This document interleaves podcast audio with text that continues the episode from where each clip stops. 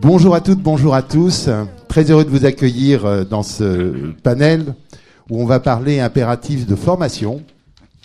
On a la chance d'avoir euh, des experts qui sont fortement engagés sur cette question euh, depuis beaucoup d'années et on a la chance de pouvoir confronter l'offre et la demande du marché avec un arbitre. Alors, l'offre et la demande du marché, c'est quoi?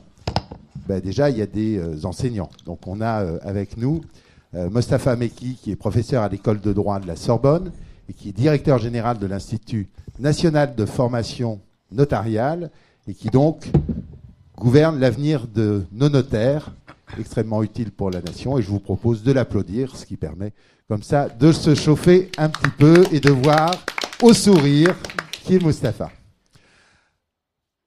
On a aussi la chance d'avoir, euh, on ne le présente plus maintenant, Christophe Roquilly, euh, qui est, alors il faut que je fasse attention à bien prononcer les choses, directeur du EDEC Augmented Law Institute.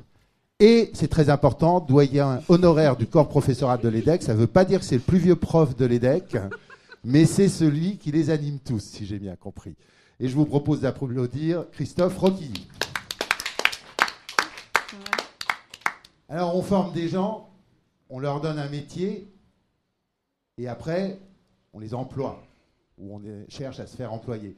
Alors pour les employer, on a la chance d'avoir avec nous Sarah Leroy, qui est administrateur de l'Association française des juristes d'entreprise et directeur fiscalité, juridique, compliance du groupe Tereos.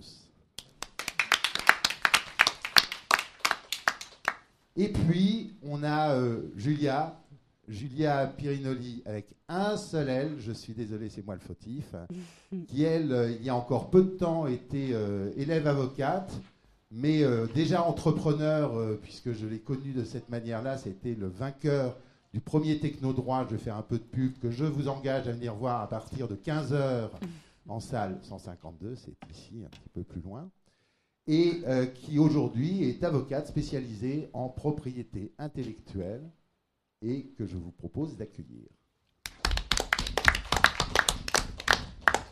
Alors, on a tous fait des constats sur euh, les problématiques qu'il pouvait y avoir, surtout à la suite du Covid, sur l'utilisation du digital, la nouvelle manière d'enseigner le droit, la difficulté sur le changement. J'étais.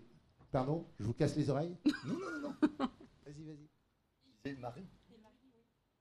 J'ai oublié Marie. Ah oui, alors ça, c'est pas bien. En plus, vous avez préparé entre l'offre et la demande, vous avez les intermédiaires. Les intermédiaires, vous avez Marie en gros, que j'aurais pas dû te mettre au bout. Ou alors, il faut que je change de place. Je suis trop gros, alors on le voit pas. voilà, ça vous donne le ton de la table ronde.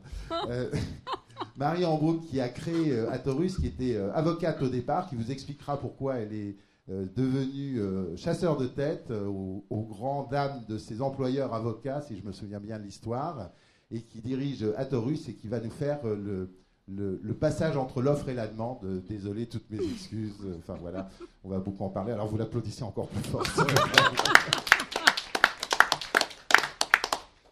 voilà, moi les formats d'une heure, c'est une torture.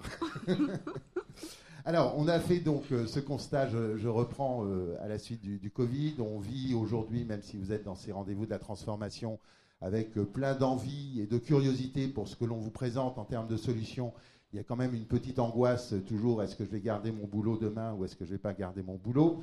On a vraiment des difficultés quand même de changement à, gérer. Et ce que l'on vous propose, c'est d'avoir en fait deux axes de réflexion. Et je vous propose de démarrer avec le, premier. Ce que le Covid, en fait, nous a euh, montré, c'est que certes, euh, le digital a bousculé notre vie, il est devenu un petit peu une obligation, mais c'est aussi un levier fantastique qui a été mis à notre disposition pour pouvoir mieux enseigner, pour pouvoir enseigner différemment, pour pouvoir enseigner dans des endroits où il n'y avait pas forcément des structures d'enseignement.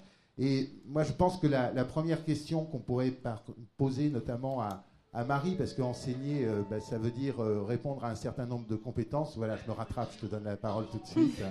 C'est de voir en fait euh, quels sont les, besoins de compétences dont on a besoin aujourd'hui, parce que finalement, former des gens, c'est pour répondre à des besoins de compétences. Et comme vous connaissez aussi bien les confirmés que les débutants, je vous propose ce premier parcours sur les compétences nécessaires du marché. peut-être attendre? Non. Vous voulez pas de moi aujourd'hui?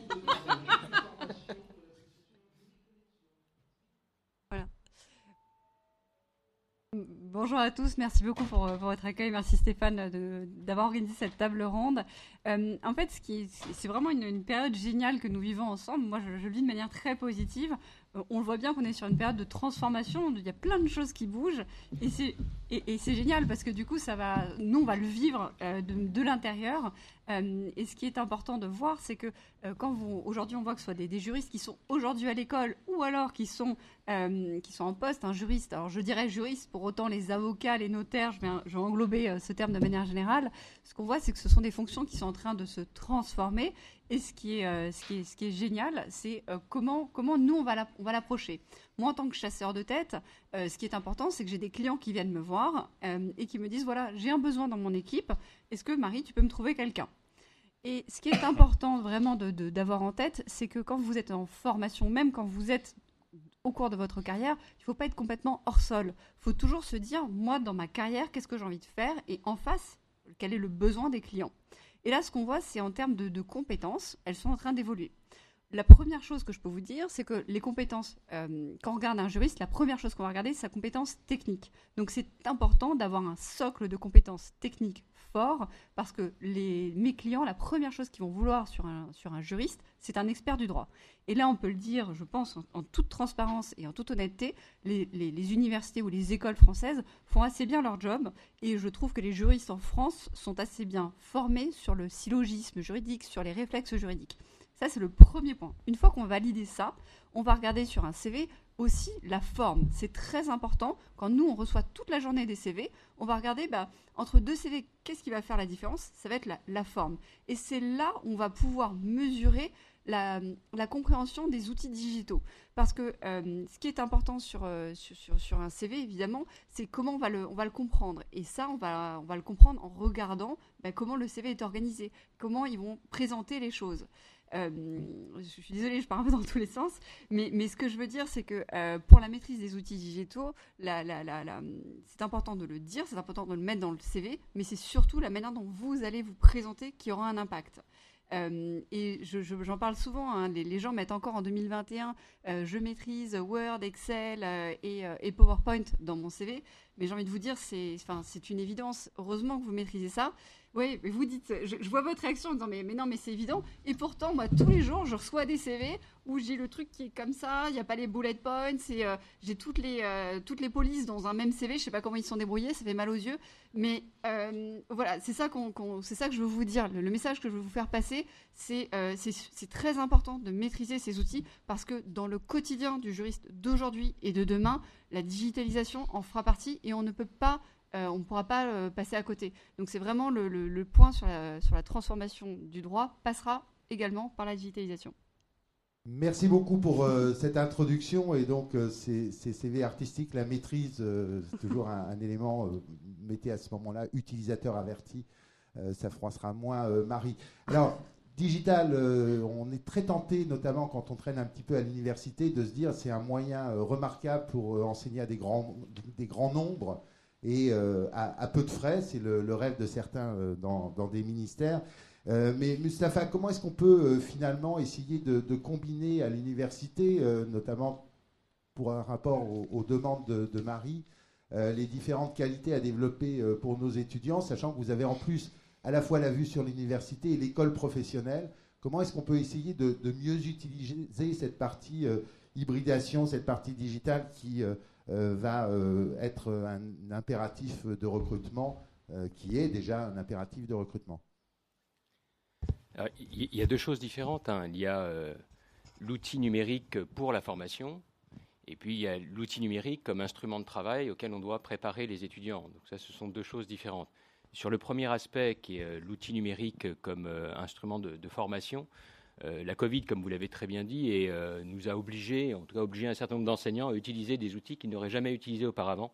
Euh, ne sachant pas de quelle manière ils fonctionnent, généralement ils préféraient un cours en présentiel et, surtout ne pas doubler ce cours d'un apport en numérique. Sauf que maintenant c'est quasiment une nécessité, mais les universitaires sont, sont, très prudents et très vigilants Et en tout cas, c'est mon point de vue personnel, et notamment en tant que directeur de l'école du notariat et en tant qu'enseignant à l'école de la Sorbonne, c'est que cet outil doit être un complément. Vous ne pouvez absolument pas remplacer le présentiel par de la formation à distance. Ce serait une très grosse erreur. Et d'ailleurs, ce que l'on voit, c'est qu'au contraire, l'outil numérique, une fois qu'il a été lancé, et il est aujourd'hui très développé dans les, euh, universités, eh c'est euh, un moyen de, d'améliorer, de performer, euh, de compléter une formation en présentiel. Donc c'est un outil qui apporte une valeur ajoutée et il ne faut absolument pas que ça vienne remplacer le présentiel. En revanche, ça permet d'améliorer le suivi pédagogique, de l'enrichir, de, de créer du lien au-delà du présentiel. Et c'est indispensable de le développer, mais de le développer de manière raisonnée et raisonnable. En revanche, et ça c'est un tout autre débat, euh, ces formations à distance, ce n'est pas le e-learning qui est une bonne chose parce que les personnes sont trop isolées, mais il y a une version intermédiaire qui est la formation online. La formation online qui est développée notamment par euh, ce qu'on appelle l'Institut d'études à distance de l'Université Paris qui est dirigé par un professeur qui est Xavier Lagarde, c'est d'essayer de faire en sorte que les étudiants à distance notamment à l'étranger, eh bien, bénéficient d'une formation qui ressemble à du présentiel. Donc, par exemple, le partenariat qui a été mis en place avec pas mal de pays du Moyen-Orient, c'est qu'à euh, Doha, on réunit tous les étudiants à l'université de Doha. Ils viennent d'Égypte, d'Iran, euh, d'Arabie Saoudite, du Koweït, et ils sont tous dans une même salle. Donc, les conditions d'examen et d'enseignement sont les mêmes pour tous les étudiants, et ce sont des enseignants français qui sont en France et qui assurent la formation. Et donc, dans ce cas-là, vous avez un besoin particulier qui sont des étudiants étrangers. Vous mêlez le présentiel et le numérique parce qu'ils sont tous dans un lieu physique rassemblé avec des tuteurs, des personnes qui les accompagnent. Et là, vous avez une utilisation intelligente de la formation à distance. Et il y a un autre modèle qui est la formation à distance pour ceux qui ne peuvent pas venir en présentiel, soit parce qu'ils sont euh, des sportifs de haut niveau, soit parce qu'ils font, euh, ils font euh, Polytechnique en même temps, ou éventuellement ce sont des, des directeurs d'entreprise et ont besoin. en situation de handicap, on oublie aussi. Alors, éventuellement, oui. Sauf que pour le handicap, le mieux est quand même euh, de créer du lien social. Et euh, essayer de développer de la formation à distance pour des personnes handicapées, c'est pas toujours euh, productif. Le mieux, c'est qu'il soit dans un, dans un cadre qui soit le plus normal possible. Et bien entendu, maintenant, les universités s'adaptent à l'accès des handicapés, et ça n'a pas toujours été le cas. Mais il ne faut pas trop isoler, justement, ces, personnes qui ont besoin de créer du lien euh, bien au contraire. Alors ensuite, pour, euh, aller dans votre sens sur l'outil numérique euh, comme instrument de travail et auquel il faut, il faut former les étudiants, ça c'est quelque chose qui est, qui est fait dans les écoles professionnelles. Ça n'est pas encore fait au sein de l'université parce que l'université n'est pas une école professionnelle. Et il ne faut pas mélanger les deux. En revanche, il faut que l'université, plus on avance dans les années, plus elle intègre des instruments avec lesquels les étudiants doivent être, doivent être sensibilisés donc, euh, ils ne vont pas maîtriser tous les logiciels qui existent, notamment en droit, il y en a énormément, que ce soit des logiciels prédictifs, que ce soit du, euh, euh, du contract analytics. On a un bon exemple ici. Oui, donc là, on a des, on a des très, très beaux instruments. On peut les sensibiliser à l'université, mais il ne faut pas aller trop vite. Il faut d'abord maîtriser les bases fondamentales, savoir ce qu'est le droit, l'environnement, les risques liés à l'utilisation de ces instruments, voir comment ils fonctionnent éventuellement, mais ne pas tout axer là-dessus. En revanche, quand on arrive au sein de l'école professionnelle, et c'est ce que l'on fait dans l'école du notariat, là, ils doivent nécessairement travailler avec des outils numériques. Parce que ces outils sont là pour les assister, alors à condition que ça ne devienne pas de l'assistanat, mais ils sont là pour les assister, et ils vont travailler sur ces instruments qui vont leur permettre de régler les commodités et de consacrer du temps à la valeur ajoutée, au conseil, à l'imagination, à la créativité. Et ça, ça se fait au sein des écoles professionnelles, en tout cas au sein de l'école du notariat. Mais il ne faut pas tout mélanger. Et il ne faut pas croire que demain, l'université française deviendra une école professionnelle, parce que là, ce sera une erreur euh, monumentale. Et pourtant, en deuxième partie, on parlera de professionnalisation, mais euh, vous, vous, donnerez euh, bien entendu votre avis sur la manière de le faire. Merci pour ces éléments qui permettent de mieux connaître les possibilités d'enseignement à distance. Je me souviens, il y a cinq ans, avec Bruno Dondero, on avait parlé de, ça. Il racontait la manière dont on pouvait être en Thaïlande et être diplômé de la Sorbonne, avec un diplôme de très bonne qualité. Christophe, de votre côté, euh, compétences euh, digitales, data, vous avez fait une grande enquête euh, auprès de, plusieurs employeurs pour savoir qu'est-ce qu'on attendait sur le marché. Vous avez orienté vos offres autour de, tout cela et vous avez une, conviction finalement autour de cette nécessaire plateformisation de l'enseignement demain. Oui, alors, vous m'entendez bien? Oui, bonjour, bonjour à toutes et à tous. Moi, je voudrais rapidement partager quelques, quelques convictions avec vous. euh, alors qui n'ont pas de valeur absolue évidemment, mais, mais, qui sont liées. Moi, ça fait maintenant plus de 30 ans que je suis dans l'enseignement et la recherche, à la faculté de droit, après dans une, dans une école de commerce et de management qui est à l'EDEC. Euh, ce que j'ai vu aussi et pratiqué un petit peu à l'étranger, je pense que, en fait, là, le cœur du débat, c'est comment peut-on innover dans les formations, alors qu'elles soient juridiques, qu'elles soient juridiques et business, ou, avec d'autres types de coopération, dans des niveaux d'études, alors je suis désolé, j'ai utilisé un anglicisme, mais ce qu'on dit au niveau international, undergraduate, graduate, voire postgraduate, c'est-à-dire 18, 23 ans, 24 ans, 24 ans, 27, 28 ans, ça dépend de la longueur des études, et puis après. Euh, ce qui me paraît clair, premièrement, c'est que euh, pour différentes raisons, qui sont des raisons, il faut dire les choses, budgétaires, là je parle de toutes les institutions confondues, budgétaires poids de la culture, frein à l'innovation, parce que c'est compliqué pour tout le monde, moi le premier, de changer ses habitudes dans ses modes d'enseignement, dans son mode d'organisation. Euh, personnellement, je, vous rejoins sur, certaines de vos conclusions. Je ne suis pas certain que euh, le distanciel, ou le online, ou le e-learning, on peut mettre des choses différentes derrière, mais on n'a pas trop le temps, ne soit pas le meilleur substitut à des enseignements de masse avec 500, 600, 700, 800 personnes dans une salle.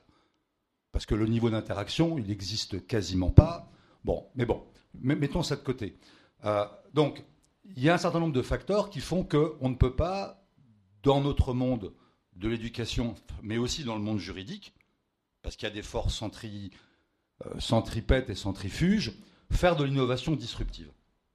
Donc il faut le faire au fil du temps ce qu'on appelle de l'innovation incrémentale. Donc on y va petit à petit, pas à pas, parce qu'il faut convaincre, il faut accompagner, il faut tester les solutions. Euh, moi, je trouve ça génial qu'on discute aujourd'hui ou l'année dernière, l'année prochaine, des transformations du droit, notamment par le digital. La question, elle existe depuis euh, plus de 20 ans. Hein. Sauf qu'à l'époque, les moyens qu'on a aujourd'hui n'existaient pas. La technologie euh, pour le droit ou au service du droit ce qu'on appelait à une époque l'informatique juridique. pour vous dire que ça fait un petit peu obsolète. On peut faire plus vieux, l'échange de données informatisées. Pour bah, L'EDI, bah, c'est euh, les prémices, c'est fin des années 60, et puis le vrai début, on va dire, c'est fin des années 80, début 90. Donc, donc ça, c'est première chose. Deuxième chose, euh, rapidement, c'est qu'il y a effectivement deux sujets, vous l'avez parfaitement, euh, parfaitement exposé. Il y a comment peut-on utiliser le digital dans la formation? Là, je pense une fois de plus que ça doit être incrémental. Chacun euh, expérimente, regarde ce qui marche, ce qui ne marche pas. Mais, mais je le dis en plus parce que euh, je connais bien le sujet. Je suis prof. J'ai dû animer, moi, pendant plusieurs années, euh, une communauté de, de, plus de 150 enseignants-chercheurs. Chacun avec son profil, son expérience, sa culture, ses origines. Et tout le monde là encore moi le premier, convaincu que dans son domaine, il est le meilleur. Donc, c'est comme dans un cabinet, il faut réussir à orchestrer les talents et, ou une direction juridique ou fiscale et les expertises. Donc, la première chose, c'est de tester, de partager, de peut-être commencer à petite échelle ou euh, de pouvoir isoler des expériences qui ne seront peut-être pas. Euh, l'impact ne sera pas fort si l'expérience est loupée avant de, euh, avant de, monter en gamme, si je puis dire, ou d'élargir.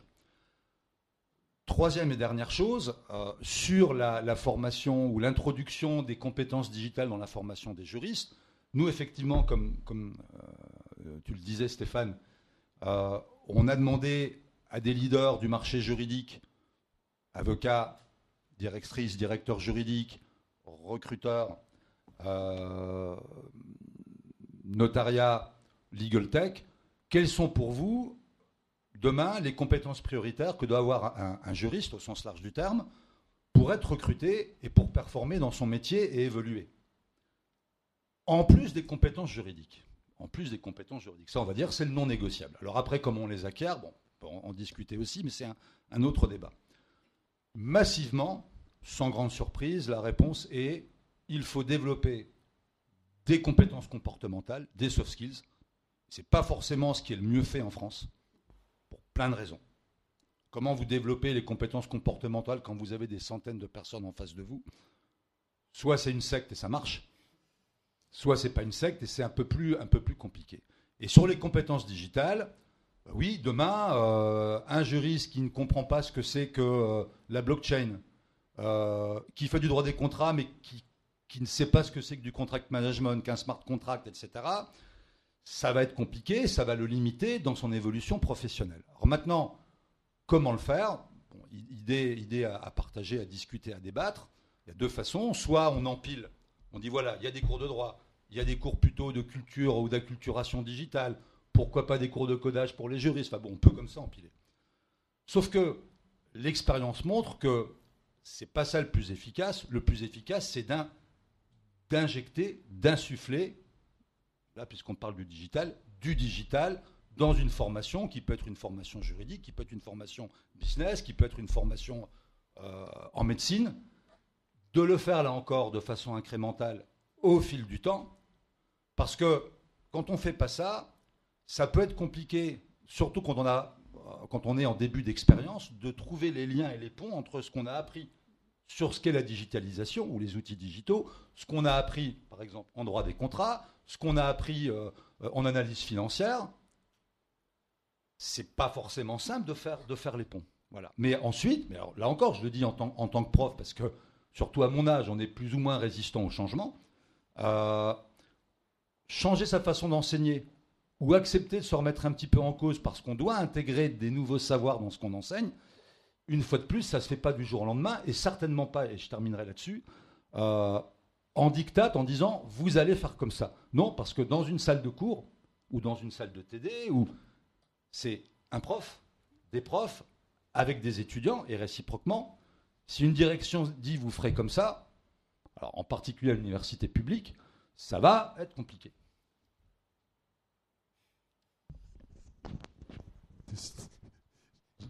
J'étais en train d'essayer de deviner ce que notre dessinatrice était en train de faire, parce que je suis très mal placé, mais je vais, aller voir. C'est la surprise que vous aurez à la fin de ce débat. On a la chance d'avoir une dessinatrice. Je suis désolé de ne pas vous avoir présenté au début. Je suis vraiment nul avec les extrêmes. Aujourd'hui, j'ai un problème. Euh, on a vu tous ces, éléments que vous alliez euh, mettre en place sur lesquels vous êtes avancé. Quand on arrive en entreprise, euh, Sarah, comment ça se passe en fait? L'entreprise par rapport à l'université et même l'école est un univers où il n'y a pas de silo, bien entendu. Euh, D'abord, bon, bonjour, à, bonjour à tous. Euh, L'entreprise, non, est un univers en effet où il n'y a, a, pas de silo en, théorie. La, réalité peut être un petit peu différente. Euh, mais, mais, en tout cas, du point de vue de l'entreprise, dans une entreprise, tout le monde fait du droit et pas seulement les juristes. En revanche, le juriste, il va avoir justement à faire, à, faire face à cette communauté euh, d'opérationnels, de, de, clients internes qu'il va devoir, me semble-t-il, euh, avec lequel il va devoir communiquer, être en mesure de transmettre, euh, lui, sa problématique, les risques qui pourraient être encourus, et donc être en mesure de communiquer avec euh, différentes personnes, hein, d'horizons différents, avec des backgrounds différents, etc., mais s'adapter au langage de ces personnes. Il s'avère que dans une entreprise, il y a énormément de fonctions qui sont déjà digitalisées. D'ailleurs, on ne le dit même pas. Hein. Les équipes finance, les équipes sales, euh, les équipes achats, elles sont toutes déjà digitalisées. Donc elles, elles ont déjà un, mindset qui est euh, complètement en phase avec leur outil informatique. Donc ils sont très processés. Euh, voilà, un business, ça, ça, parle en termes de process, euh, en termes de reporting, etc. Le juriste, lui, voilà, il est assez loin de ça en général quand il sort en tout cas euh, de, l'université ou de l'école. Euh, pour lui, euh, le droit c'est le droit, le droit c'est le code, etc. Et il n'y a pas de lien entre son apprentissage et finalement le monde dans l'entreprise dans lequel il va pourtant évoluer. Et donc je pense, moi en tout cas, que euh, le digital, euh, lorsqu'il est appréhendé très tôt, va permettre de faciliter finalement l'entrée euh, dans le monde de l'entreprise et de s'adapter à ce langage. De, de, c'est pas pour autant qu'on est moins un expert, mais en revanche, on aura acquéri très certainement d'autres compétences qui nous permettront de penser en termes de process aussi, d'être mieux à même d'adopter finalement les codes, le langage de, euh, de l'entreprise, des différentes fonctions, hein, parce que tout le monde ne pense pas de la même façon. Ça, c'est même dans une entreprise. hein, euh, il n'y a pas que le juriste face à toutes les fonctions. C'est chaque fonction pense différemment.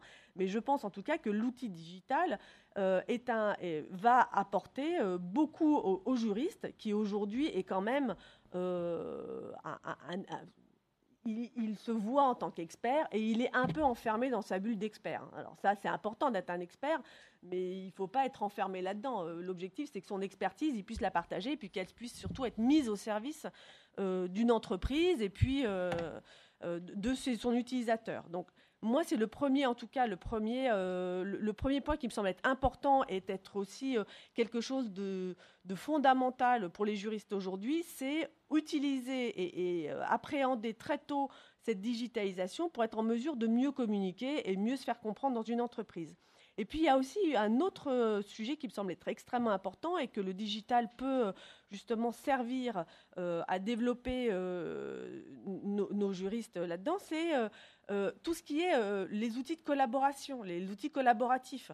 Euh, Aujourd'hui, dans une entreprise, le juriste, il est à la croisement de de tout en fait. Et bon, je crois que la crise Covid l'a démontré. hein. le juriste, il est vraiment au cœur du réacteur d'une entreprise et il se retrouve à la croisée de tous les chemins.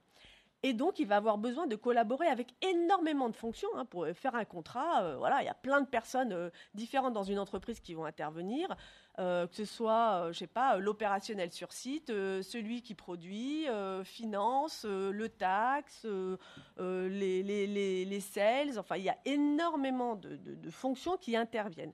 Et on a besoin d'utiliser, et le, juriste a besoin de l'utiliser, et pas seulement dans sa fonction d'expert, mais parfois aussi en tant que euh, project leader, hein, parce qu'aujourd'hui, un juriste, euh, c'est plus seulement une fonction euh, support, hein, c'est aussi une fonction qui est active, qui intervient véritablement dans l'entreprise. Et l'outil digital, aujourd'hui, est un outil qui permet justement la collaboration entre ces équipes, et je pense qu'il doit être maîtrisé, être compris, connu, quand on arrive, euh, quand on arrive euh, dans, dans- l'entreprise.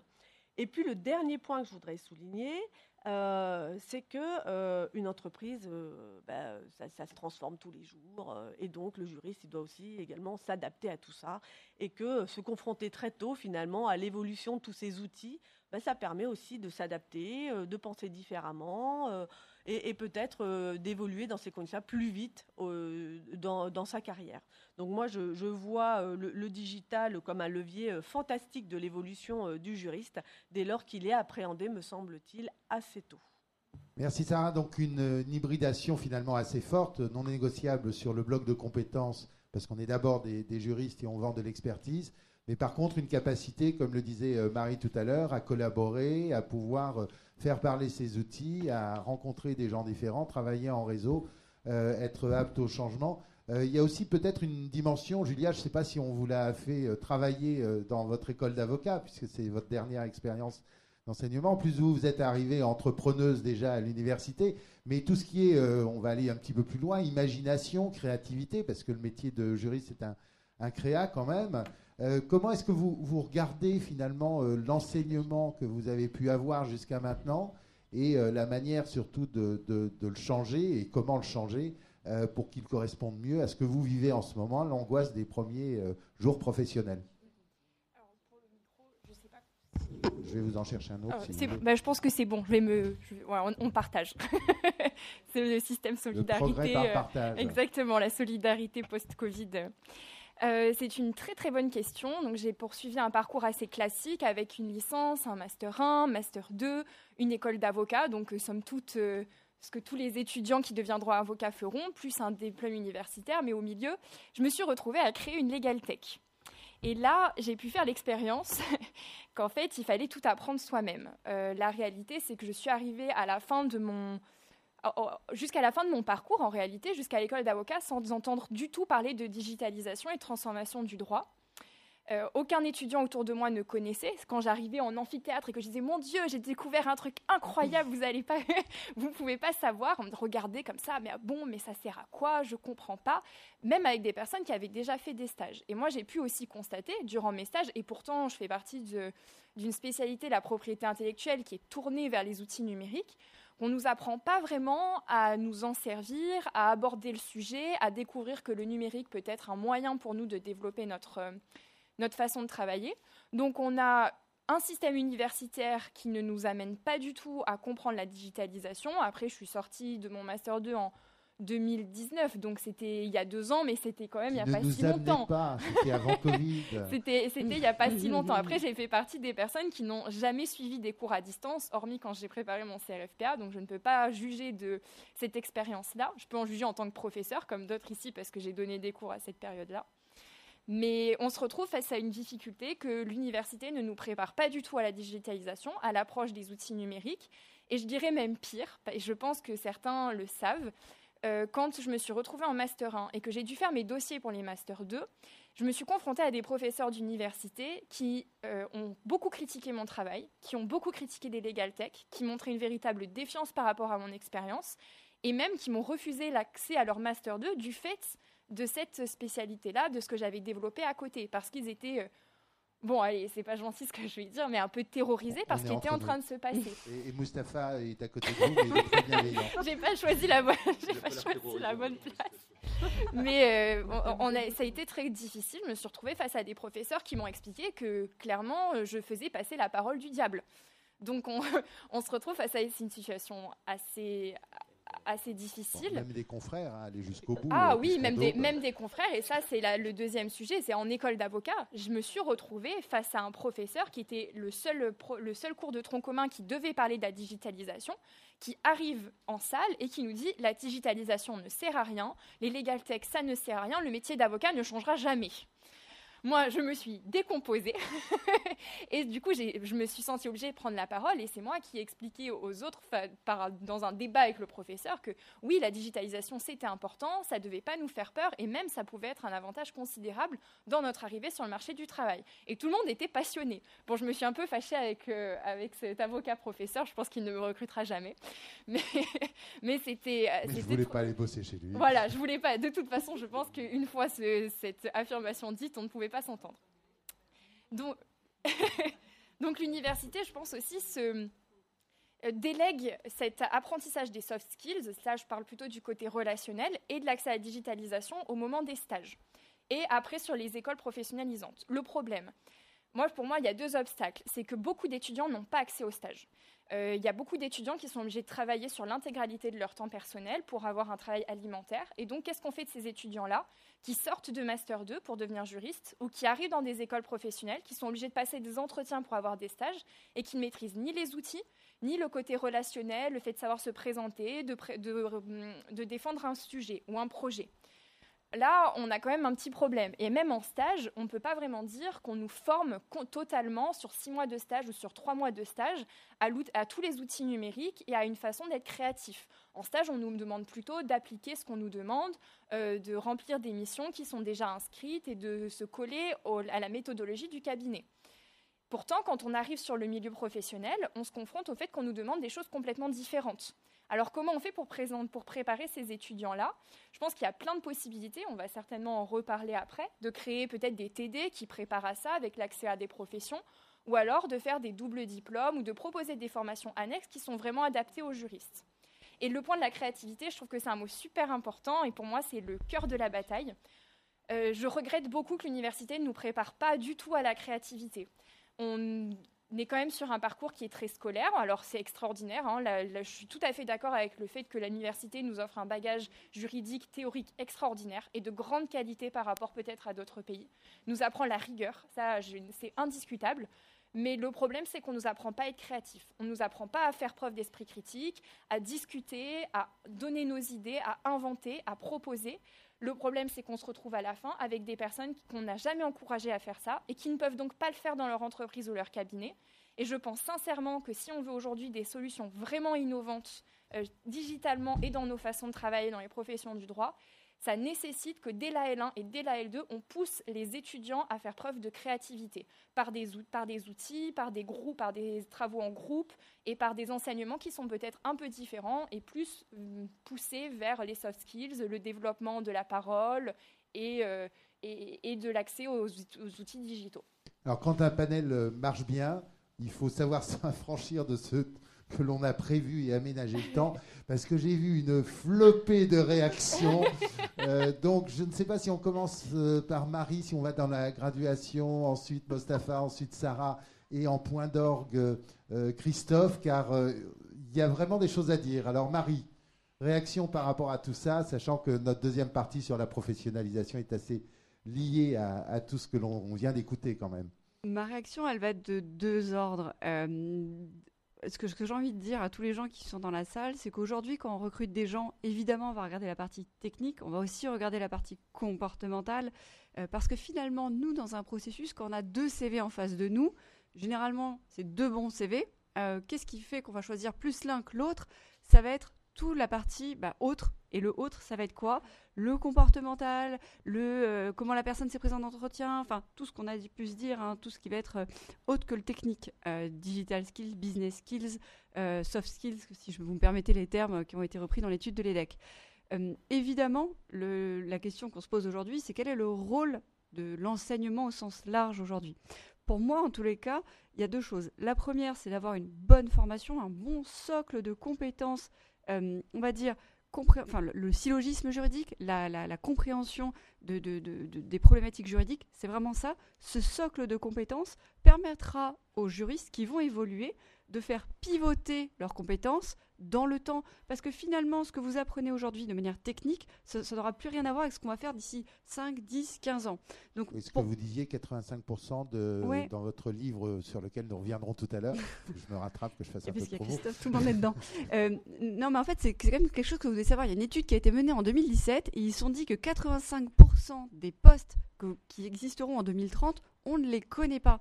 Donc ce qui est important à l'école, c'est d'apprendre ce socle de, de, vraiment enfin théorique, vraiment le raisonnement. Pour moi, c'est ça qui est important. Et, on rajoute d'apprendre à apprendre. Hein. Et on rajoute, voilà, exactement, parce que finalement, l'école ne pourra pas tout vous apprendre. Et là, mon deuxième point, et je, risque d'être polémique maintenant, euh, c'est qu'en fait, ce qui est aussi important et ce que je dis toujours, c'est ben, allez-y, n'ayez pas peur, apprenez-vous par, apprenez par vous-même. L'école va pas tout vous donner, l'entreprise va pas vous donner, elle pourra pas tout faire en fait. Et, euh, ce, que, ce qui est important, et je pense, c'est plutôt ça, n'apprenez pas, n'empilez pas des compétences euh, techniques. Ayez plutôt une, une, ouverture d'esprit, apprenez à être curieux. C'est un sujet qu'on a souvent discuté. Oui, pardon, tu vois. Non, non, j'allais dire quelle angoisse. En fait, c'est pas parce qu'on a un diplôme qu'on a un boulot, dis donc. Ben non, bien évidemment que non. Un diplôme. Mais non, je pense que certains vont le découvrir, mais. Ben oui, mais en fait, c'est un discours qu'on a, c'est une question qu'on avait, que j'ai souvent posée à Christophe, il vous en reparlera. Mais comment on fait pour acquérir ces fameuses compétences soft skills? Et en fait, c'est pas en lisant dans des bouquins, c'est en faisant du transfert de compétences, c'est en étant, c'est en allant voir d'autres personnes si vous me permettez l'expression, c'est en ouvrant le casque, quoi. Et aujourd'hui, ce qu'on attend des juristes en entreprise, faut pas se mentir, c'est pas des traducteurs du Dalloz, c'est pas des mecs qui vont rédiger des contrats, parce que vous avez tous les logiciels qui sont dans la salle d'à côté, qui iront plus vite et qui feront mieux que vous. Par contre, la force d'un juriste en entreprise, et on va relier ça au business, c'est justement c'est de, de faire gagner du temps et de l'argent à l'entreprise. Et pour ça, c'est quoi? C'est un état d'esprit. Et le, but de l'enseignement pour moi, au sens général, c'est d'enseigner cette capacité de réflexion et après, évidemment, d'avoir des bases. Voilà. Alors, Mostafa, vous réagissiez. Euh, merci pour cette, euh, ce début de passion et on y va dans la polémique après tout. On est juste enregistré. Il n'y a, rien de polémique. Bon, alors, vous n'avez pas eu de chance, vous n'êtes pas tombé sur les bons enseignants. C'est un peu dommage pour vous. Alors, j'ai passé une grosse partie de ma carrière à Paris 13, dans, dans le 93. J'ai monté un master de numérique dans le 93. Euh, maintenant, je suis à l'université pas rien, mais vous allez voir que la réalité n'est pas du tout celle que vous décrivez, en tout cas par rapport à votre expérience, mais je comprends que vous en rendiez compte. Euh, d'abord, il faut savoir qu'on euh, forme des juristes en général et pas des juristes d'entreprise. Donc, il faut bien distinguer les métiers. vous ne formez pas un juriste d'entreprise comme vous formez un avocat, comme vous formez un magistrat, comme vous formez un notaire. Donc, je, déjà, c'est une première chose. Donc, nécessairement, à un moment donné, lorsque l'on sait que la personne va travailler en entreprise, Évidemment qu'il faut la sensibiliser aux soft skills. Évidemment, il faut qu'elle ait des bases de management. Évidemment, il faut qu'elle puisse trouver sa place.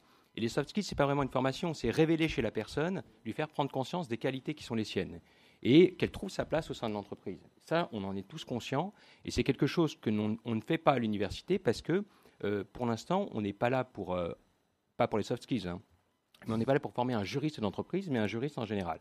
Le juriste en général aujourd'hui, ce n'est pas le praticien c'est la personne qui a des bases techniques et qui est ouverte sur son environnement. donc qui connaît euh, bah, les problèmes de société. Donc il est sensibilisé à un certain nombre d'humanités. Donc des questions euh, sociales, des questions économiques, des questions budgétaires, et puis également des questions comportementales. Donc il est sensibilisé à ce genre de choses, et c'est dès les premières années, quand vous regardez les fiches de travaux dirigés, on les sensibilise sur Qu'est-ce que, euh, qu'est-ce que les libertés fondamentales, ce qui est quand même quelque chose d'important euh, Qu'est-ce qu'une entreprise Dans quelle mesure l'efficacité économique doit être le critère de toute décision Enfin, il y a tout un travail de sensibilisation. Et d'ailleurs, ils ont, euh, ils ont des options qui leur permettent justement d'enrichir leur culture, leur culture juridique, qui est en tout cas directement ou indirectement liée au droit. Mais plus que ça, il y a des bidiplômes. Et il y en a, alors je parlerai que de Paris mais vous en avez une une flopée de bidiplômes avec euh, une formation juriste et éventuellement informaticien, si on veut, ou juriste et euh, économiste. Qui, sont quand même des entrées sélectives bien connues ah bah oui, de tous. Mais évidemment, parce qu'il faut avoir les euh, capacités. Voilà, ah bah, il faut avoir les capacités, mais après c'est autre chose. mais Madame, Madame a peut-être des capacités exceptionnelles et justement elles auraient pu être valorisées plus tôt. Mais ce que je veux dire, c'est que ça existe. Et ce qui existe également, et là encore, c'est sélectif, mais c'est sélectif avec une possibilité d'entrer à n'importe quelle année. Ce sont les collèges de droit qui sont très sélectifs, mais au cours desquels, justement, on développe les langues, on développe les humanités, on, travaille sur. Euh, il y, a des travaux collectifs, on essaye de, les mettre à l'épreuve, justement, d'un travail dans lequel il y a trois ou quatre personnes, il n'y en a que deux qui travaillent et les autres qui ne font rien, ou alors euh, apprendre à manager une équipe. Enfin, tout ça, ça se fait, et ça se fait à l'université mais pas au détriment, et ça vous l'avez très bien souligné, pas au détriment de l'expertise, puisqu'avant tout, on cherche un expert. Et cet expert, il ne repose pas uniquement sur le syllogisme, parce que les étudiants, dès la première année, savent très bien que le syllogisme, c'est de la poudre aux yeux. Donc euh, l'idée qui consiste à dire si, alors, ben, ils savent très bien que le alors, il suffit juste d'aller chercher le si. Ben, ça, ils le savent. C'est-à-dire que quand vous avez une solution, et on leur donne d'ailleurs des décisions en première année, on leur explique que voilà la décision qui a été rendue, et donc euh, le raisonnement, c'était que quand vous regardez le délibéré, l'objectif à atteindre était celui-ci, et pour atteindre cet objectif, eh il, a fallu trouver les instruments juridiques permettant de le justifier. Et ils inversent le raisonnement. Et le syllogisme, justement, totalement inversé, et le fait de savoir qu'on peut instrumentaliser les règles parce que le droit est un artefact, c'est dès les premières années. Alors, malheureusement, tous les enseignants, comme les médecins ou les avocats, ne sont pas euh, euh, compétents, et certains font mal leur travail. Maintenant, quand vous allez en première année et que vous regardez, vous suivez les cours avec des professeurs comme Judith Rochefeld ou Bruno Dondero ou Xavier Lagarde, s'ils ne parlent pas de digitalisation, c'est que, bon, ils ont eu soit le Covid ou un début d'Alzheimer, mais à, mon sens, aujourd'hui, la digitalisation. Bruno, c'est qu'il n'a plus de batterie sur son téléphone. Oui, c'est c'est encore un autre problème. Smart contract, legal tech, blockchain, intelligence artificielle, logiciel prédictif, tout ça, ça fait partie des problématiques qu'on évoque à l'université. Maintenant, on n'est pas là pour former euh, un avocat ou un magistrat ou un juriste d'entreprise, on est là pour former un juriste qui est ouvert sur la société. En revanche, dès qu'on arrive en Master 2, et aujourd'hui vous ne trouverez plus une seule université où il n'y a pas un Master de numérique. En Master 2 ou en Master 1 Master 1 maintenant, puisque c'est Master 1, Master 2. La sélection se fait en Master 1. Donc les deux dernières années, eh bien, ils rentrent déjà dans une formation qui est très orientée vers, euh, vers le numérique. Et c'est, mais l'erreur, l'erreur de ces étudiants, et je pense que c'est une erreur de faire un master numérique euh, dans un premier temps, c'est qu'ils pensent que c'est une matière en soi. Ce n'est pas une matière, c'est un instrument. Donc, qu'il soit bon en droit des affaires ou qu'il soit bon en droit privé en général, Ensuite, une fois qu'ils ont justement ce bagage technique, eh bien qu'ils fassent un master de numérique et qui va donner une coloration numérique à toutes les problématiques juridiques qu'ils maîtrisent. Mais s'ils font l'inverse et s'ils se lancent dès le master 1 sur un master numérique parce que c'est très à la mode, bah, ils n'ont pas les bases fondamentales et ça fait de piètres juristes. Donc ça, c'est déjà une première, chose. Ensuite, sur les écoles professionnelles, je dirais juste deux mots. Sur les écoles professionnelles, et là c'est encore autre chose, elles ont toutes compris qu'il euh, fallait introduire du numérique. Les notaires, c'est normal, puisque c'est euh, une condition d'existence. Depuis 2008, ils ont un acte authentique électronique, et donc, si vous voulez, ils travaillent avec des euh, SS2I depuis très longtemps. Donc, on va les laisser de côté. Les avocats, ils en ont pris conscience euh, un peu plus tardivement, mais maintenant, au sein de l'EFB, notamment quand il y avait à l'époque Berlioz, et maintenant avec M. Accommando, eh bien, vous avez un incubateur, vous avez des outils numériques. Alors, c'est une grosse machine.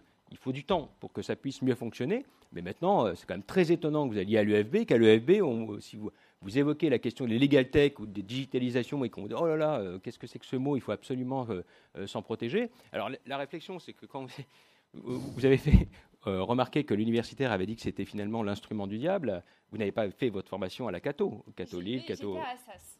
Ah d'accord. bah, c'est quand même très étonnant à Assas que vous ayez ce type de réaction. moi je suis à Paris, hein, donc c'est beaucoup mieux. Mais bon, pour le coup, pour le coup, c'est Oh, ce qui devrait on les- a failli fusionner. Mais, même, la- même, même la magistrature, enfin, les, les magistrats travaillent avec des outils, euh, des outils numériques et ils ne peuvent travailler qu'avec des outils numériques et ils se développent, ils se développent euh, euh, en masse dans toutes les juridictions. Et donc, quand vous êtes à l'ENM à Bordeaux, eh bien, ils ont euh, énormément de formations pour sensibiliser également au risque et puis surtout pour savoir utiliser, puisque le- Et la justice limite, est devenue une euh, entreprise. enfin, pas la limite plus que les avocats aujourd'hui. Ah oui, oui, mais donc, les- et, les et les avocats qui en souffrent parce qu'ils trouvent que ça déshumanise et que c'est euh, un mode de fonctionnement qui ne correspond pas à la réalité. Mais quoi qu'il en soit, on voit bien que ce monde numérique traverse et irradie l'ensemble des écoles, qu'elles soient professionnelles ou l'université. Alors, ce qui est plus dur pour l'université, c'est une grosse machine et on peut rien modifier, ne serait-ce qu'une virgule dans un programme, sans demander au ministère qui met six mois à répondre. Mais sinon, tout ça se fait progressivement. Ça, ça, Voilà. Les, les programmes d'État, euh, et notamment les bidiplômes, euh, les bidiplômes, ce ne sont pas des options que l'on peut prendre en plus, c'est en parallèle. Alors, dans Paris 2, euh, que je connais le moins mal, c'est la licence en droit avec à côté la licence d'économie qui demande un niveau de maths ou la licence d'informatique complète. Donc, ce ne sont pas des diplômes, on a plus de facilité dans les écoles de commerce. Vous, vous donniez un, exemple très intéressant. Les juristes d'entreprise, euh, ils n'ont pas de formation euh, en fait derrière. Et vous dites, mais finalement, c'est normal parce que euh, on forme des juristes. Donc, comment est-ce qu'on fait quand on, veut être juriste d'entreprise? Aujourd'hui, on passe dans l'école d'avocat. Et moi, il y a une chose que je trouve intéressante, c'est qu'on est 15% de nos futurs clients qui soient à l'école avec nos futurs confrères. Mais est-ce qu'on ne pourrait pas officialiser les choses? Est-ce que vous en souffrez pas un petit peu, Sarah? Comme ça, je laisse continuer à chauffer Christophe pour qu'il réagisse sur tout ça. Parce qu'en fait, à chaque fois, je le vois prendre. Peut-être que je ferais même passer les là. questions de la salle avant Christophe. Mais sur ce- cette, euh, cette formation, j'entends bien le, le message de Mostafa sur euh, le, le rôle de l'université euh, et des écoles d'application. Mais alors, du coup, à quand une école d'application pour les juristes d'entreprise? Alors moi, je ne vais pas répondre à, au camp, hein, parce que voilà, le- ça- ça, c'est au-delà de mes compétences. Mais en tout cas, il y, a- il y a une certitude, c'est que dans une carrière aujourd'hui euh, d'un jeune, euh, on sera tous à un moment ou à un autre juriste d'entreprise. Donc en revanche, là, je suis d'accord avec euh, ce, que, ce que disait Mustapha. L'université, voilà, son programme, il est clairement affiché. Elle est là pour créer des experts, et, et- et voilà, et très bien. Et d'ailleurs, elle en forme de, de très très bons. Oui, les professeurs étrangers aiment beaucoup les étudiants français en LLM en général. Ils adorent. Donc, euh, donc ça, c'est très bien. Mais dans une carrière, comme on va évoluer, comme il y aura une mobilité, qu'un jour on sera avocat, euh, le lendemain on sera peut-être juriste d'entreprise, on sera peut-être aussi magistrat, etc., qu'il y aura une fluidité dans tout ça, comme on, peut le retrouver dans des systèmes euh, plutôt anglo-saxons, il va bien falloir que l'on travaille sur euh, l'employabilité euh, de, de- de- de nos jeunes et puis aussi euh, bah, finalement des gens plus expérimentés, puisque et puis le, le- le futur. Euh, et, donc, euh, il va falloir penser à des programmes, euh, me semble-t-il. Euh, soit c'est euh, à côté de l'université, soit c'est aussi avant l'université, parce que quand on parle de la digitalisation, etc., moi je pense, ou la prise de parole, le, tout ce qui est soft skills, ça doit venir même avant. hein. Moi je pense que les, jeunes, très tôt dans leur cursus, hein, que ce soit au collège, au lycée, ils doivent savoir s'exprimer en public, faire des présentations, des PowerPoint, travailler avec des outils collaboratifs, etc. Parce qu'ils en ont plein. hein. Il y a Google en fait des tonnes, enfin tout le monde en fait des tonnes, et les jeunes savent très très bien les utiliser. Donc ça, euh, peut-être que de toute façon, euh, si, euh, alors après c'est un problème bien évidemment de budget, hein, c'est ce que ce que souligne Christophe, mais pour moi ça, ça devrait déjà être la base. Tout le monde devrait savoir utiliser tout ça en étant plus en étant plus jeune. Après, il y a des outils des outils plus spécifiques liés liés à nos métiers. Mais, euh, mais pour en revenir euh, aux, be- aux besoins d'aujourd'hui, oui, il va falloir euh, soit expliquer clairement aux jeunes que, voilà, que il va falloir qu'ils ajoutent des briques autour de leur formation pour pouvoir être en mesure d'être totalement adaptés à, la, demande, à la demande des entreprises. Et puis, il y a également développé, me semble-t-il, euh, l'employabilité euh, des, juristes qui sont plus expérimentés aujourd'hui. Et cela, ça passe, me semble-t-il, en tout cas de façon assez euh, efficace, et ça, je l'expérimente tous les jours, c'est le reverse mentoring. C'est faire en sorte que des, plus jeunes qui sont plus à l'aise sur certains sujets, hein, souvent tout ce qui est tech, les, jeunes le sont plus, eh bien, qui puissent transmettre leur savoir à des, à des plus expérimentés dans une même équipe. Donc le, le- le knowledge sharing, c'est quelque chose qui marche très très bien et je pense que ça c'est quelque chose qui est à développer, que ce soit euh, au sein même de l'entreprise et des équipes, euh, soit euh, à, l'extérieur, au, travers d'au- d'autres formations. hein. Moi je, suis administratrice au sein de la FGE en charge de la formation et c'est justement ce qu'on essaye de faire, hein, apporter de la formation continue aux jeunes, aux plus, expérimentés en permanence, de sorte à ce qu'ils soient en mesure d'évoluer et, d'adapter leur profil aux, besoins, du monde dans lequel ils grandissent. Et puis, euh, il y a le sujet de, demain. Hein, euh, c'est ce que Marie, je crois, soulignait. Hein. on est en train de. Voilà, on a besoin euh, dans une formation, et c'est pour ça qu'il va falloir. Je pense qu'il faut faire en sorte de donner le plus d'outils possibles à, nos jeunes. C'est qu'on les forme aujourd'hui, hein, que ce soit à l'université ou avant, à des métiers qu'on ne connaît pas aujourd'hui. Donc euh, il va bien falloir, euh, me semble-t-il, ou il faut déjà euh, leur donner de quoi, en tout cas une, boîte à outils très composite qui va leur permettre de se transformer, d'évoluer tout au long de leur carrière et, de s'adapter de s'adapter au changement. Donc oui, peut-être il faudrait en effet une formation pour les juristes d'entreprise. c'est peut-être pas forcément il euh, ne faut pas euh, s'attendre à ce que l'université peut-être le fasse parce que c'est peut-être pas son rôle, mais il faut euh, peut-être développer d'autres écoles, d'autres formations que celles de l'université, de l'avocat ou du notariat ou du magistrat. Voilà, là on a des mais, mais le grand retour du droit privé général et après apprendre à apprendre et trouver sa voie, c'est pas mal comme programme. Alors est-ce qu'on fait réagir Christophe tout de suite ou est-ce qu'on prend quelques questions de la salle, sachant que eh ben voilà, parce que j'ai pas pris le mien, donc euh, j'ai été handicapé. Mais Christophe. Christophe, est dedans. Oui, je sais, mais. Il y a la question budgétaire, donc ça c'est vrai. Et puis la formation continue, parce qu'on n'en a pas beaucoup parlé. Tout le monde autour de la table ici essaie de faire son travail le mieux possible. Euh, bon, ça c'est une chose. Après, euh, on a quand même collectivement de, beaucoup de choses à faire avancer. Tout le monde. Côté étudiant, je le sais, parce que je le vis euh, régulièrement, mais c'est vrai chez nous comme ailleurs. Je parle de la France, hein. euh, qui présente beaucoup d'atouts. Tu l'as dit tout à l'heure, Stéphane, sur. Euh, on le voit comment nos étudiants, généralement, arrivent à bien se placer s'ils veulent aller faire un LM aux États-Unis.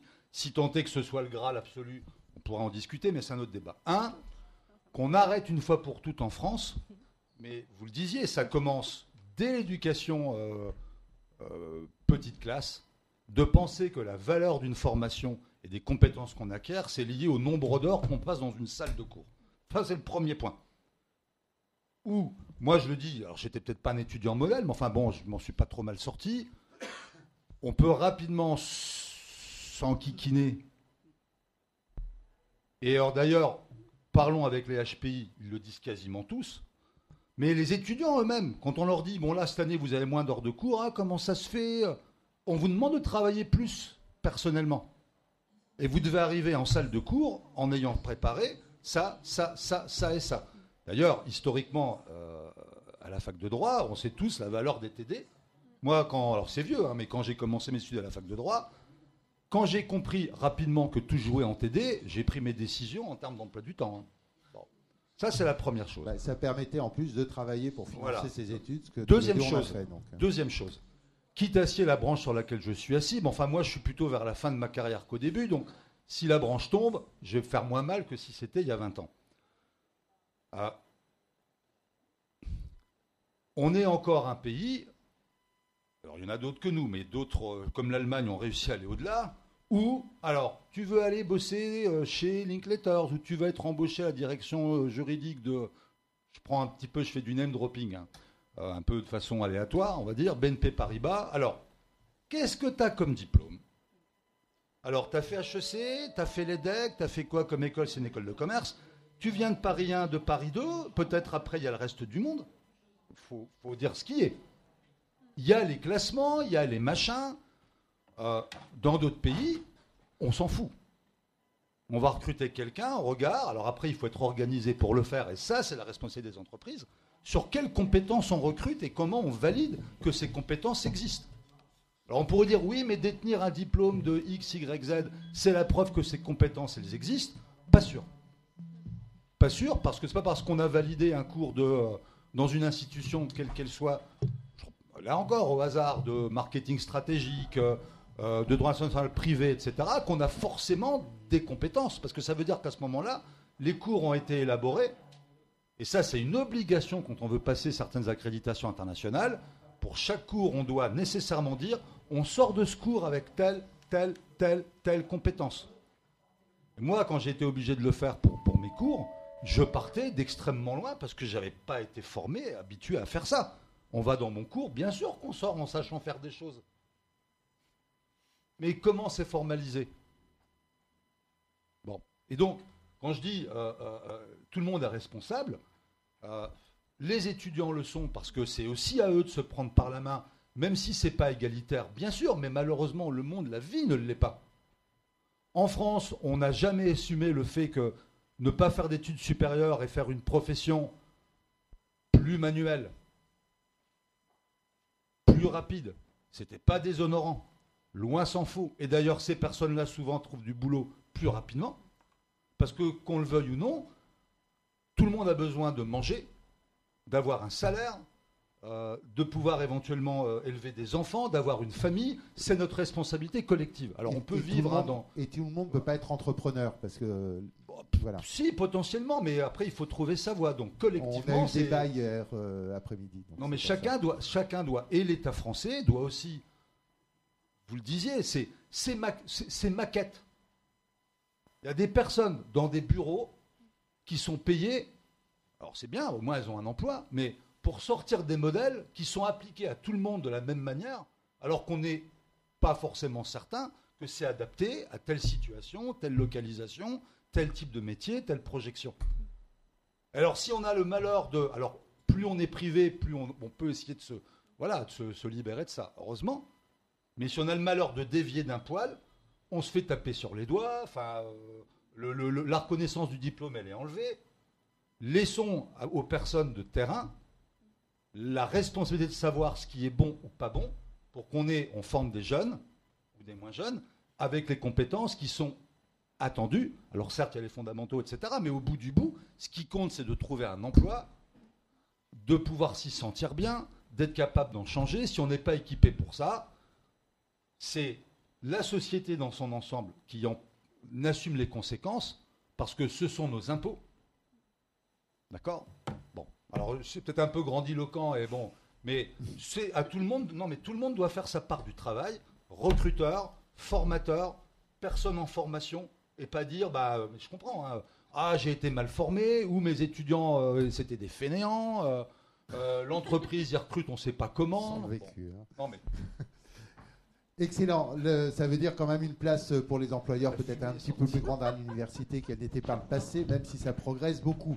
Alors on a euh, des actions qui peuvent être faites du côté des individus. Vous avez l'excellent livre de Marion Brook.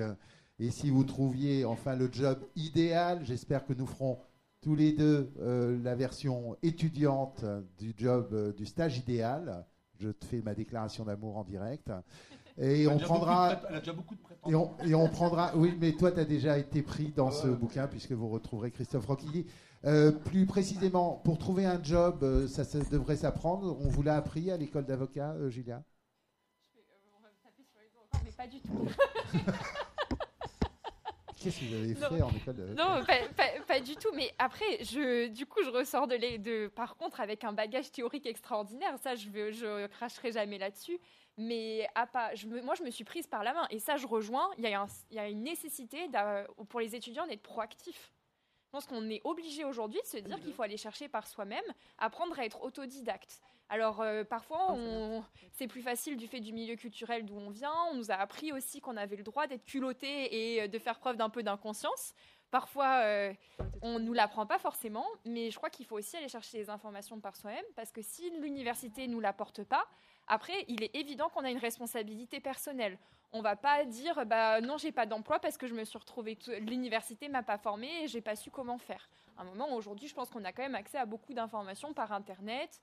Euh, on peut avoir accès très facilement à des personnes expertes et juste par l'écoute. Écouter, moi j'ai beaucoup, beau beaucoup écouté les gens autour de moi pour essayer toujours de capter l'information qui allait être pertinente dans ce que j'étais en train de faire.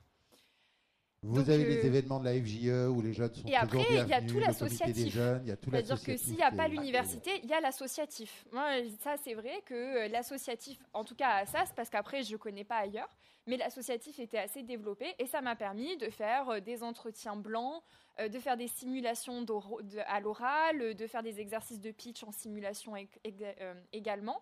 Donc euh, peut-être aussi valoriser l'associatif en université parce que je pense qu'elle a toute sa place pour compenser peut-être ce que l'université ne peut pas offrir. Alors ça, c'est ce que font certains parcours universitaires en donnant des points bonus. Est-ce que vous avez quelques questions pour nos invités, nos amis?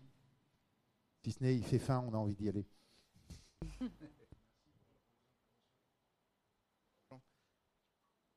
C'est bon, ça marche. Merci pour vos interventions, c'était très riche. Juste, je voudrais partager une expérience très récente que j'ai vécue. Donc moi, je bosse en Legal Tech. Euh, j'ai essayé là très récemment, il y a six mois, d'aider des jeunes juristes à trouver leur premier emploi. Et euh, je me suis rendu compte effectivement d'un soft skill dont il manque énormément, c'est l'autonomie. Être capable d'avancer tout seul et sans avoir besoin de les guider. Et, pour parler du digital, euh, un des premiers réflexes que je leur ai demandé d'avoir, qui était certainement un des meilleurs moyens d'obtenir un job, c'était de regarder les gens qui avaient été diplômés par leur master dans l'université et de regarder ces gens, ces alumni, quels avaient été leurs premiers emplois. Pour comprendre et un peu élargir leur piste, de savoir bah, dans quelle entreprise mon profil peut plaire. Et, et globalement, ils n'avaient pas ce réflexe, et c'est un réflexe qui nous. On a développé ces réflexes. non, du tout. Jugement de valeur. Beaucoup d'expérience d'un côté, beaucoup d'innocence de l'autre. Mais, mais, mais, mais, mais globalement, voilà, c'est des réflexes qu'on n'a pas trouvés. Je bosse aujourd'hui avec une quinzaine de juristes et, et ça manque beaucoup d'autonomie, d'initiative. Euh, ils sont plus perçus comme une fonction support que Oui. comme du leadership. Et donc voilà, je pense qu'il y a beaucoup de un, un- un gros sujet sur les soft skills des étudiants et notamment sur l'autonomie. Merci beaucoup. Et quand on avait fait l'observatoire des directions fiscales, on avait demandé les capacités euh, pour demain. On avait été surpris. Euh, en tout cas, quand on a présenté les résultats, le leadership arrivait en tête. Et on se disait, mais pourquoi le leadership pour des fiscalistes Ben, Allez Ah, bah expliquer aujourd'hui un schéma d'optimisation à une boîte des CAC 40, vous allez comprendre qu'il faut du leadership. Un mot de conclusion.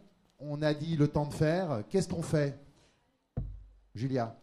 Euh, Qu'est-ce qu'on fait. Moi, j'ai deux, deux propositions sur lesquelles j'ai planché toute la semaine pour être sûre de proposer quelque chose euh, de mise en pratique. Alors, on a parlé des doubles diplômes. Je crois plutôt au double diplôme, mais de façon peut-être un petit peu dans le futur, j'espère, euh, euh, repenser, avec des doubles diplômes, pas qui s'ajoutent, c'est-à-dire de devenir un mathématicien et un juriste, mais de devenir peut-être un juriste avec des compétences en business ou des compétences de compréhension au moins de la tech, du langage informatique, peut-être plus dans ce sens-là. Alors avec aussi peut-être la possibilité à plus court terme que les universités fassent des partenariats. Alors, je sais que ça se fait déjà dans certaines avec euh, des, plateformes telles qu'Open Classroom ou d'autres euh, d'autres plateformes qui offriraient des possibilités de se former sur d'autres domaines, qui compléteraient vraiment leur formation. Et la deuxième euh, idée, moi, que j'aurais peut-être, c'est de faire vraiment des TD. des travaux dirigés, alors sans notes, parce que je pense que la note parfois est un élément qui limite les étudiants, mais plutôt avec des points bonus, qui leur permettrait d'apprendre à connaître toutes les professions, d'apprendre euh, le travail en équipe avec des travaux qui reviendraient régulièrement. J'ai une idée très très précise, peut-être qu'un jour je finirai par le proposer au ministère euh, du Je vous secondaire. rejoins sur la note On quand euh, on arrive en cours et la première Ouais. chose que les étudiants vont- vous demandent, c'est comment on va être noté. J'espère toujours qu'un jour on me dira qu'est-ce qu'on va apprendre euh, comme euh, pour réparer euh, Christophe. Merci beaucoup, Julia. Pirinoli avec un L. Mostafa, votre recommandation, votre engagement, euh, votre On, on a temps de déjà, faire. on a déjà fait plein de propositions. Peut-être euh, renforcer la sensibilisation aux outils numériques, quels qu'ils soient. Euh, donc ça, c'est la première chose. Et puis, je pense que c'est juste une question de mentalité. C'est-à-dire qu'il faut que les étudiants euh, arrêtent d'être des assistés et que les enseignants euh, bah, essayent d'évoluer avec, euh, avec leur environnement. Bon, pour les enseignants, c'est une question de génération. Pour les étudiants, malheureusement, on a l'impression qu'il y a une sorte de profil. de génération. Ben oui, parce qu'ils sont. C'est-à-dire que quand vous parliez d'aller euh, d'aller euh, d'aller chercher du travail, c'est pas l'université d'apprendre à l'étudiant euh, à, à- à aller chercher du travail. À un moment donné, il faut qu'il s'autonomise, qu'il prenne ses responsabilités, qu'il se renseigne. Et il y a tellement de choses autour euh, en termes d'information, association ou sur. Il suffit d'aller sur Google et dire comment je fais un CV ou comment je peux trouver euh, trouver un job. Donc il y a un moment donné quand même, il faut que. Non, il y a un excellent livre, euh, Le Job Il y a un excellent livre, d'ailleurs. voilà. Pardon, si on avait répété en plus. Et ben, voilà. Que vous trouvez sur Google d'ailleurs, euh, vous trouverez le- les références. Merci beaucoup, Mostafa. Sarah, votre euh, action, euh, votre rêve, non, votre réalité demain? Pas ma réalité, c'est la réalité de la, la vôtre. Il faut se confronter au monde, euh, au monde dans lequel vous allez euh, tous grandir en fait. Il faut faire des stages, plein de stages, tout le temps. Voilà, il faut échanger. Marie le disait, on rencontre des gens, on essaie de comprendre leur métier. Et en effet, venez, venez adhérer à la FGE, vous rencontrerez comme ça plein, plein de professionnels. Et c'est pas cher. Et, puis il y a un truc des jeunes pas cher. C'est, ça coûte pas plus cher que le livre de. Je connais pas le prix. Christophe. Alors je sais qu'en plus vous, vous avez des programmes qui vont sortir pour les adultes. Euh, parce que c'est pas qu'une question de jeunes diplômés, c'est aussi une question de conversion, de reconversion, d'évolution. Oui, oui, tout à fait. Alors bon, après, euh, je vous invite à venir nous voir. Hein. Je ne vais pas faire la, publicité ici, mais euh, oui, une idée parmi d'autres. Il y aura dédicace sur le stand des decks du livre. C'est peut-être dès, dès, la fin du L3 créer les conditions permettant de multiplier les diversités d'apprentissage pour casser l'apprentissage en silo. Donc ça rejoint à ce qui a été dit, hein, que ce soit euh, sciences de l'information, sciences de l'ingénieur, sciences économiques, sciences de gestion, d'autres choses, et les expériences professionnelles. Euh, maintenant, on en revient toujours à ça, mais ce n'est pas un gros mot. Il y a une question aussi de budget. Et euh, je pense que ça mériterait qu'on, que collectivement, parce que parler avec le ministère, ça, c'est pas très compliqué. Euh, réussir à faire bouger les lignes, ça, l'est un petit peu plus. Mais il ne faut pas désespérer. 238 euros mais à l'université de droit universitaire. Je pose la question, hein, parce que beaucoup de choses, je pense, peuvent découler de la réponse. Euh, peut-on continuer à avoir un système dans lequel on laisse entrer des milliers et des milliers et des milliers de jeunes en formation juridique dès la sortie du bac. 200 000, euh, si je me souviens bien. Avec, bah évidemment, alors ça écrème au fur et à mesure. Mais la réalité, c'est que quand vous regardez les catégories socio-professionnelles des parents en Master 2 et dans, les, dans ce qu'on appelle les grandes écoles, qui sont en général des écoles privées comme l'EDEC, c'est la même chose. Moi, on m'a déjà dit, oui, l'EDEC, machin. Attendez, moi, on a les informations, les statistiques officielles, c'est, ce sont les mêmes catégories socio-professionnelles. Donc, est-ce qu'on est prêt, je terminerai là-dessus, à assumer en France? Alors, s'il y avait certains syndicats étudiants, je pense qu'ils essaieraient de me, pendre. Bon, il faudrait qu'ils s'y mettent à plusieurs, mais bon. Euh, euh, mais est-ce qu'on est prêt? Non, mais est-ce qu'on est prêt en France à accepter que dès qu'on doit rentrer dans une formation qui est une formation spécialisée, c'est quand même le cas d'une formation juridique. Alors on dit on peut former aux humanismes, etc. Oui, mais ça, on peut le faire aussi dans mm. plein d'autres formations. D'être certain que les personnes sont motivées pour ça, ont un tant soit peu d'ouverture d'esprit pour faire ces, études-là, parce qu'au bout du bout, ce qui se passe, c'est que on ne peut pas budgétairement, je parle, je parle sous votre contrôle, mais que ce soit à la Sorbonne ou ailleurs, assumer le coût d'une telle masse de population à, à, former avec des études qui sont gratuites, parce que 200 euros de frais de scolarité par an, c'est gratuit. Mais ramener ça au nombre d'étudiants et aux frais de, fonctionnement, de la centralisation de tout ça, le coût par étudiant, il est quasiment le même que dans une école privée où les frais de scolarité vont varier entre 12 euh, 000 euros et, 18 000 euros si on prend la France. Alors ça semble gigantesque hein, par rapport à 200 euros. Mais à l'arrivée, tout ça représente un coût. Mais vous ne pouvez pas, enfin je suis désolé, vous ne pouvez pas, même avec les meilleurs professeurs du monde, et il y en a euh, du monde ou de France ou de l'Europe, il y en a un certain nombre, en particulier à la Sorbonne, formés de manière qualitative en même temps des milliers et des milliers de personnes. Ça n'est, je suis désolé, mais ça n'est juste pas possible. Donc il y a un choix de société à faire. C'est vrai que ce n'est pas euh, étude gratuite pour tout le monde, vous faites ce que vous voulez. Ça, je suis désolé, ça ne marche que moyennement. Et on voit la casse. Et on voit la casse. Euh, qui est une casse sociale, qui est une casse économique ou des jeunes, je terminerai là-dessus, qu'on laisse aller jusqu'à. Moi, j'ai des exemples enfin, qui sont déprimants. Enfin, bah, on l'a vu cette année avec. Non, même en doctorat, en doctorat, des jeunes qui sont avec des doctorats, cette année. qu'on fait 7 ans d'études, qui ne trouvent, pas forcément qu'en droit d'ailleurs, qui ne trouvent aucun travail. Alors on va dire, oui, c'était un peu de leur faute, etc. Ouais, mais à ce moment-là, le système aurait dû euh, faire en sorte qu'on les laisse pas se bercer d'illusions. Enfin, c'est une catastrophe. Moi, j'ai reçu une fois une candidature pour un poste d'enseignant par une personne qui avait un doctorat en droit, qui était. Le, métier n'est pas vil, hein. C'est juste que c'est peut-être dommage d'avoir fait 7 ans d'études pour ça, qui est agent de sécurité. Bon. Voilà, c'est là, le- on évolue un peu parce que le filtre des M1, Moustapha nous pourrait nous en C'est parler. moins vrai si- maintenant. hein. a, a- a un peu marché cette année et sans trop de- d'agitation, ce qui est toujours la crainte des ministères. Alors Marie, pour conclure, Il y euh, a juste une demoiselle qui veut poser une pardon, question. excusez-moi madame.